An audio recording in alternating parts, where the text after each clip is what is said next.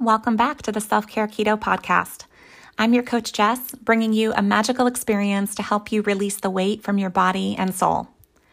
As twenty twenty-two is winding down, it's supposed to be the most magical time of the year, but sometimes it can feel anything but magical.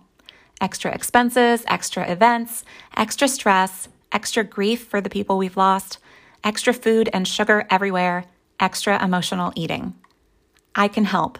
This is what I care so much about, helping you have the real self-care of designing a life that you don't need to numb out from. So I decided I wanted to feel and share the magic of generosity and make some of my normally paid resources completely free until the end of twenty twenty-two. My Self-Care Keto Holiday Guide, normally priced at nineteen dollars, is completely free. It'll help you design a holiday that you love because it's your holiday too. You don't have to resign yourself to stress, exhaustion, deprivation, discomfort, and shame this holiday season. Go get your free download at bit.ly slash self-care keto holiday. I also usually offer a different mindset class each month priced at twenty-two dollars, but this month it's completely free and it's a class on how to reduce your emotional eating by meeting the real unmet needs you have where food is just playing a substitute. You can get that class at bit.ly slash meeting my own needs. The links for both are in the show notes. On the podcast, we're doing an emotional eating series, all about how to reduce our emotional eating by addressing our unmet needs and unset boundaries. I'm sharing some previously recorded Instagram lives on this topic, so you might hear some dated references or notice me engaging with someone in the chat.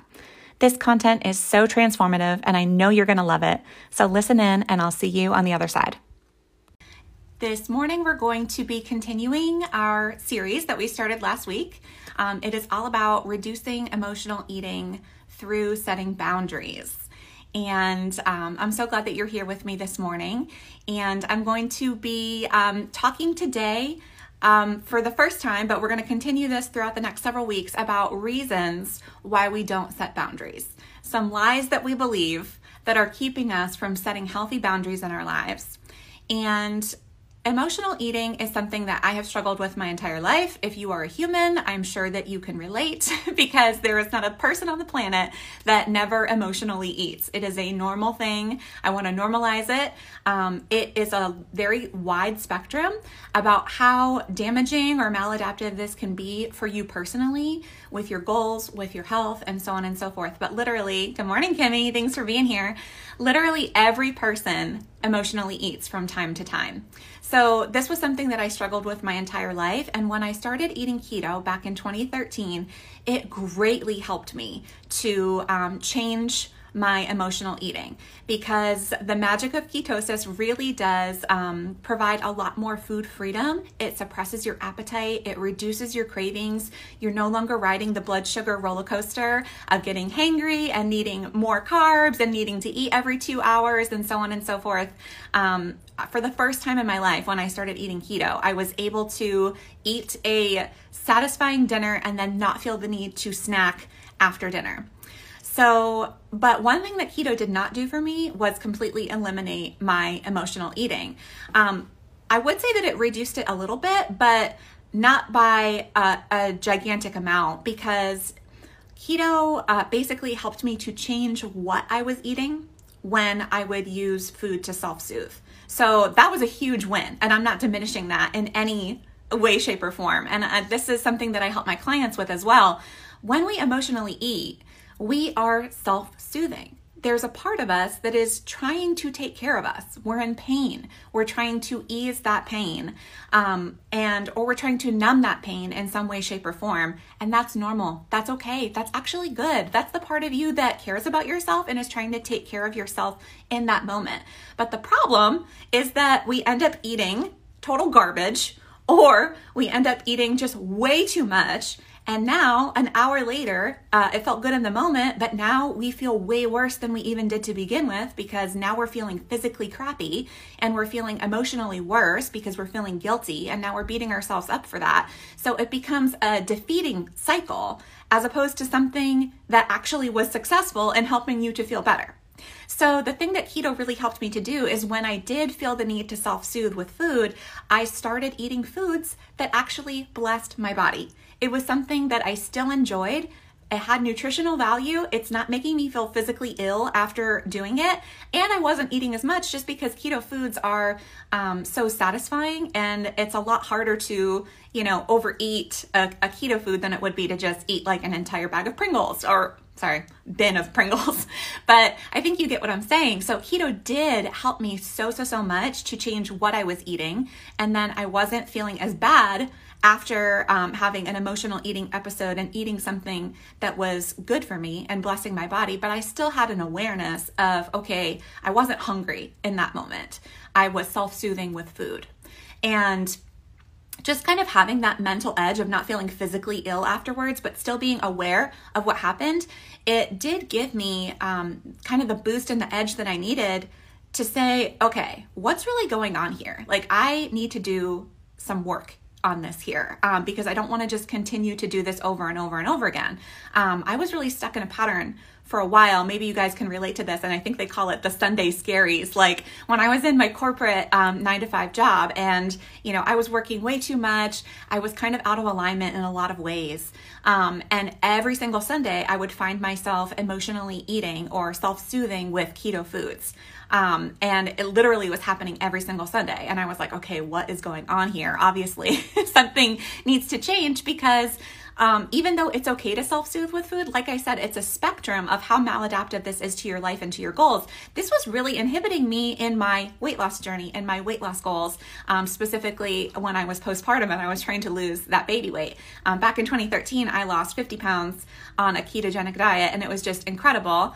Had a very healthy pregnancy. Um, you know, nursing postpartum, stayed keto the entire time. But once I was done nursing, I wanted to get that additional weight back down to my pre-pregnancy weight. And this was a time in which I was really struggling to do that because I was emotionally eating on keto foods.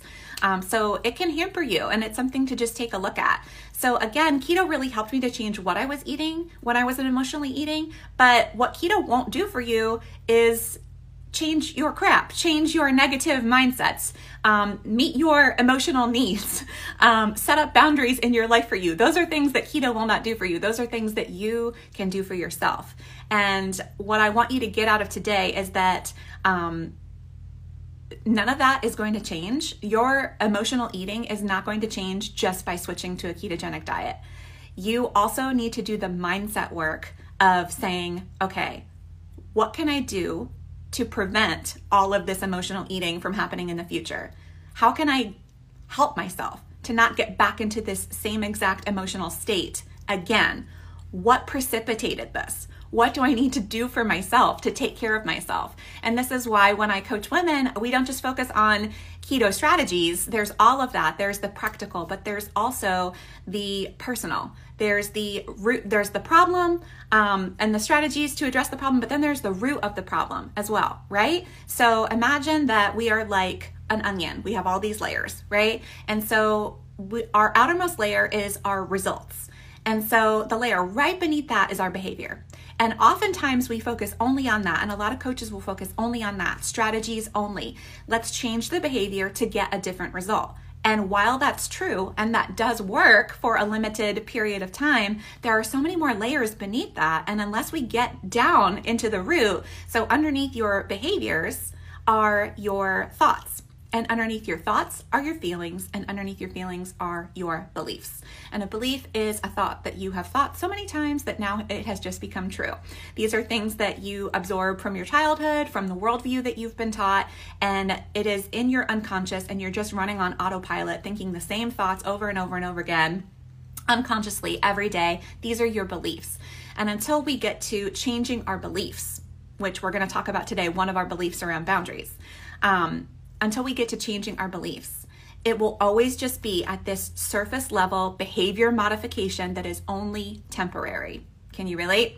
So to for long-term change that is actually effortless and ease and flow, rather than white knuckling it and only going a couple weeks and then failing again, we need to get to the root of the problem, which is our beliefs. So I find that with emotional eating, for me personally, and I usually find that with my clients, it usually boils down to one of these two things. We are emotionally eating because there's an emotion that is painful, negative. We're trying to soothe that. We're trying to numb that. And the reason why we feel that negative emotion is usually one of two reasons: either an unmet need or an unset boundary. And so I made a little pact with myself. Every time I emotionally eat, I'm going to have a little meeting with myself. I'm going to sit down. I'm going to bust out my journal. I'm going to try to reflect. I'm going to ask myself, what was the emotion that I was actually feeling that I was trying to soothe? I'm going to ask myself, what did I actually need in that moment? What was the unmet need? Because obviously food was not the unmet need. I wasn't hungry. I was just using it as a substitute for the real thing. So what did I actually need? And then make a plan for the next time I feel this way. What am I going to do differently? So what am I going to eat instead of eating the garbage that I just ate? So that is an, one improvement on, you know, it's, it's an improvement on the reaction. But what could we improve upon proactively? The prevention is to say, was there an unset boundary there? How can I prevent myself? How can I protect myself from getting back into that same situation? So a boundary is a protect, protective mechanism that you can set up in your life. It keeps you safe.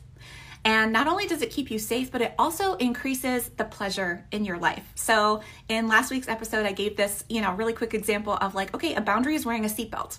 So you get to drive a car. Hooray. Like you have a car, like you don't have to walk. And so this has greatly improved your life to be able to have a car, the pleasure in your life. You have more time. You can go places that you've never gone before. You can get there faster. And so this is a great, great thing to increase the pleasure in your life. And wearing a seatbelt is part of the terms of driving in a car. It is the law. It is the rules of engagement that have been set up, and it protects you. And it also increases the joy, the enjoyment of your life.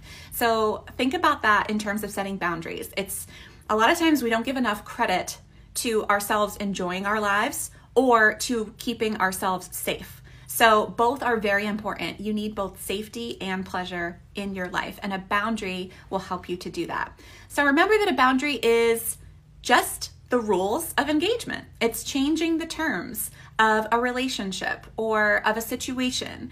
And a lot of times these terms are just kind of implicit. They're things that we have been handed down. Maybe, you know, your relationship with your mom, that's just how it's always been. Your relationship with your sister, that's just how it's always been. Um, things with your boss or your coworkers. You started working at this company and uh, okay, this is the culture here. This is whatever. And we just kind of take it on as implicit and unchangeable.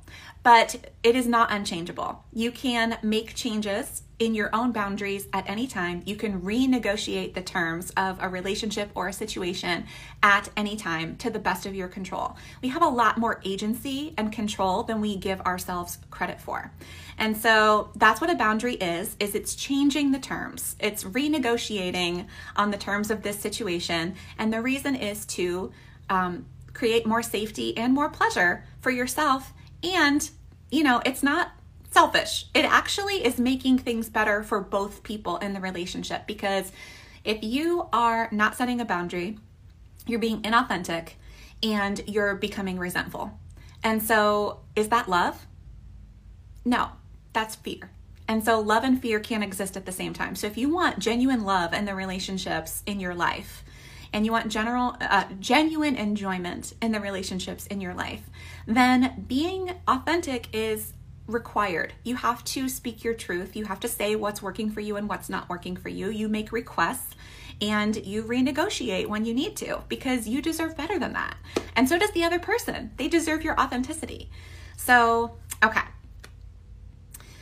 Let's talk about um, reasons why we don't set boundaries. So today we're just going to talk about one of those reasons, but over the coming weeks, we're going to talk about several more. Maybe you'll relate with this one, maybe you won't, um, because we all have different reasons why we don't set boundaries.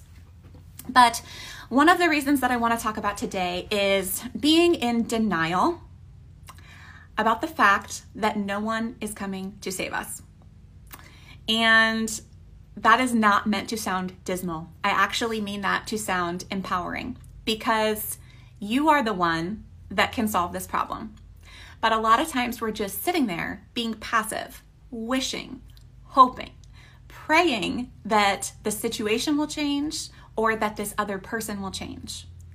So the solution to that denial is, first of all, just to be aware of it. Like, oh, okay, I'm really like hoping that somebody else is just gonna come in here and change things.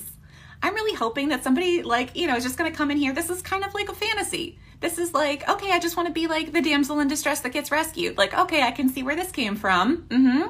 Yep, a lot of the conditioning from my childhood, maybe too many Disney movies, you know, um, or just kind of like the roles that you've been taught about yourself as being a woman, um, whatever that may be. And so just to kind of like gain some awareness of that and to say, okay, like, nobody's actually going to come in here and be the fairy godmother and wave a magic wand and change this situation for me. And I find that a lot of times we even do this with um, our spiritual beliefs.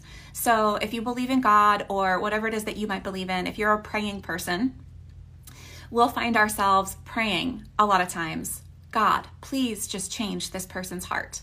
God, please just change this situation. And so, or we're just hoping or wishing like, okay, in a couple of weeks, things will calm down. But babe, things are not going to calm down unless you change you being a person that is always accepting things being so busy for, for you or being chaotic for you. So the problem is, yes, our outside situations, but also, is there anything in me that needs to change? To be honest, what can I do? How can I be empowered to change this?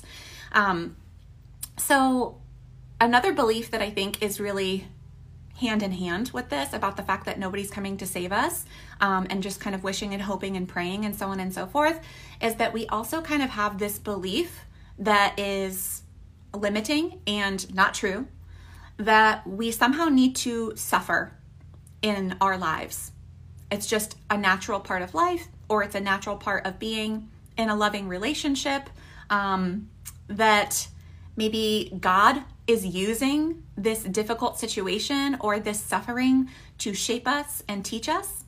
And while I do believe that God can do that, and of course will do that because that's loving, um, I think a lot of times we tolerate a lot more suffering than is really necessary, and maybe project that onto God, that it's God's will for me to continue suffering in this challenging relationship, in this person treating me in a way um, that is not what I deserve, um, in just taking on way too much for any one person and never having any time to myself and being burnt out all the time, whatever that might be. And, you know, I'm just serving, I'm doing what God's called me to do.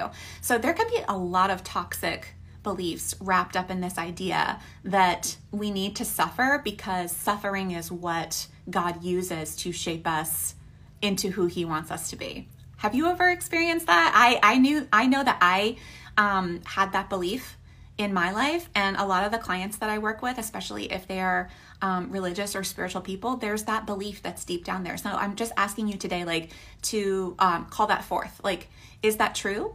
And, and how is that serving you? So God is with you in your suffering, for sure. But you're, if you're a parent, you know, would you just sit with your kid and their suffering and say, oh, yeah, this sucks, you know, but it's making you a stronger person?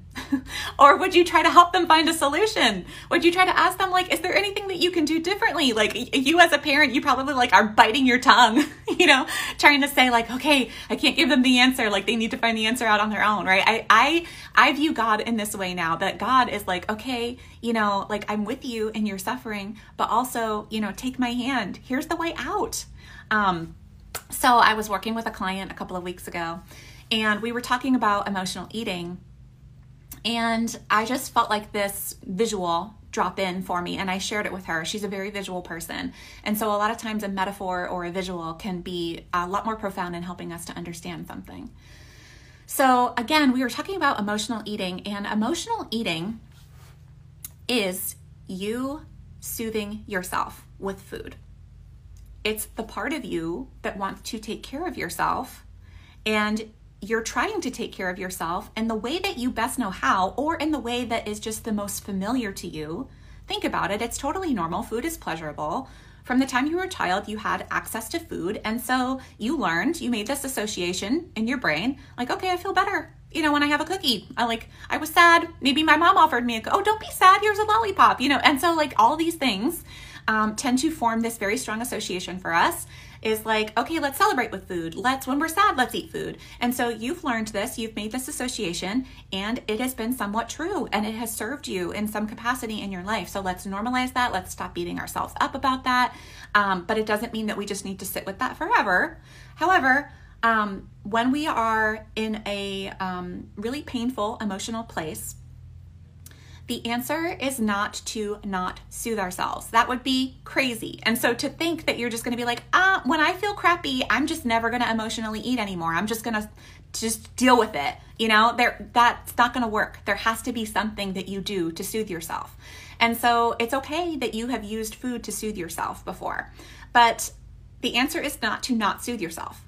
The answer is to look on the front end and say, okay, what is happening that's continuing to get me into this same exact mental state over and over again? So here's the visual that I had when I was working together with this client. It's like, okay, imagine that every time you come home from work for the day, um, you're walking through the threshold of your house and there is a giant rusty nail just poking up. And every day you forget about it and you step right on that nail and man, it hurts. And you're like, oh, crap. I can't believe I stepped on this nail again, but okay, let me go to, you know, the medicine cabinet and let me disinfect this thing and let me put on a Band-Aid. And you continue to do this day after day after day.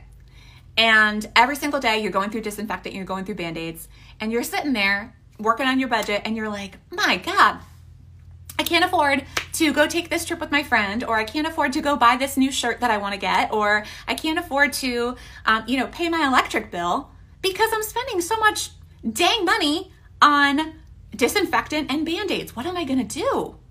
So the solution is, imagine that you thought to yourself, okay, well, I'm just gonna stop disinfecting and putting a Band-Aid on it. Like, uh, no, that would be crazy. That would be you no longer caring for yourself. It is a very caring, wonderful thing for you to do, that when you get hurt from that dang nail, that you disinfect it and that you put a Band-Aid on it.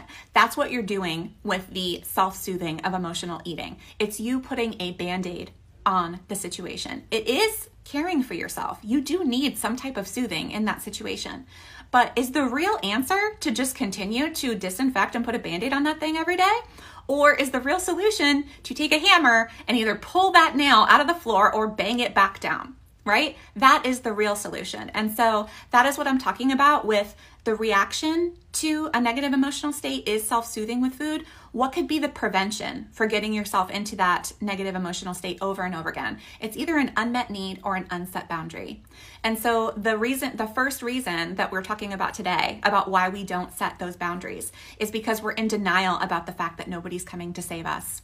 We're sitting there saying, oh man, I just wish that somebody would come over here and pull this nail out of the floor for me. Or, God, would you just magically, you know, move that nail out of the floor, out of the floor for me? And God is with you in your suffering. And he's saying, okay, yeah, definitely. Let's please, you know, let's, let's soothe this, you know, wound in your foot right here. But also, here's a hammer. Go ahead and pull that out, rip that out. And so God is with you in your suffering, but he's also taking you by the hand, showing you the way out through figuring out a way to meet that need, or figuring out a way to set that boundary so that you're not continuing to get yourself back in that same exact situation every single day. And remember, a boundary is something that you have complete control over. It's not something, uh, okay, so a boundary is you changing the terms of a situation or of a relationship. So imagine that your boss is constantly piling way too much work on you and you're not saying anything about it. A boundary would be to have a conversation with your boss and say, you know, hey boss, um, I've got two deadlines coming up for this Friday. Um, if I'm not able to make both, which one would you like me to prioritize over the other?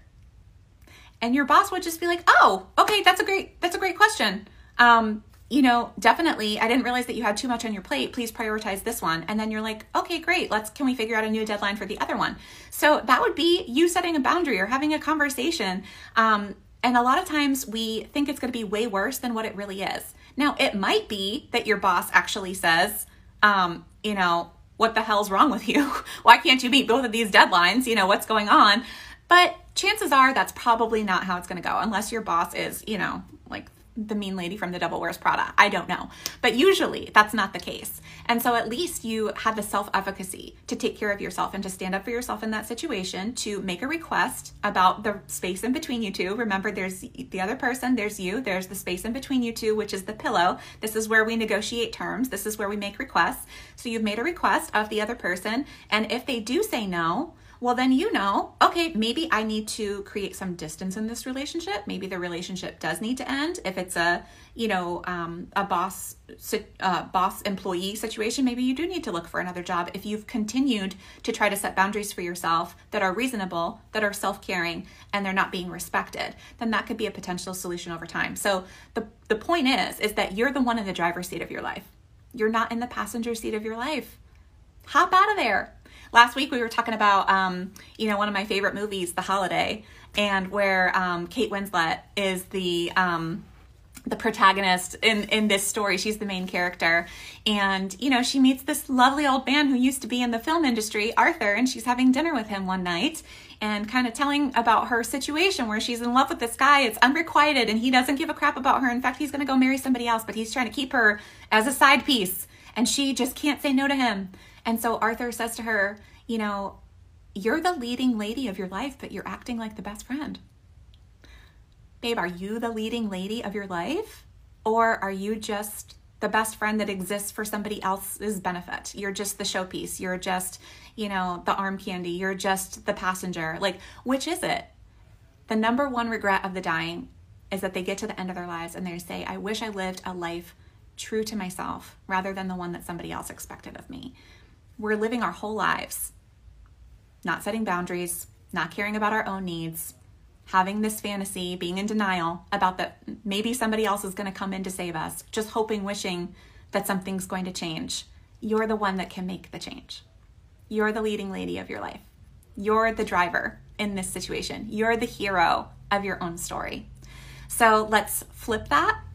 And the first thing, what's the solution to denial? Acceptance.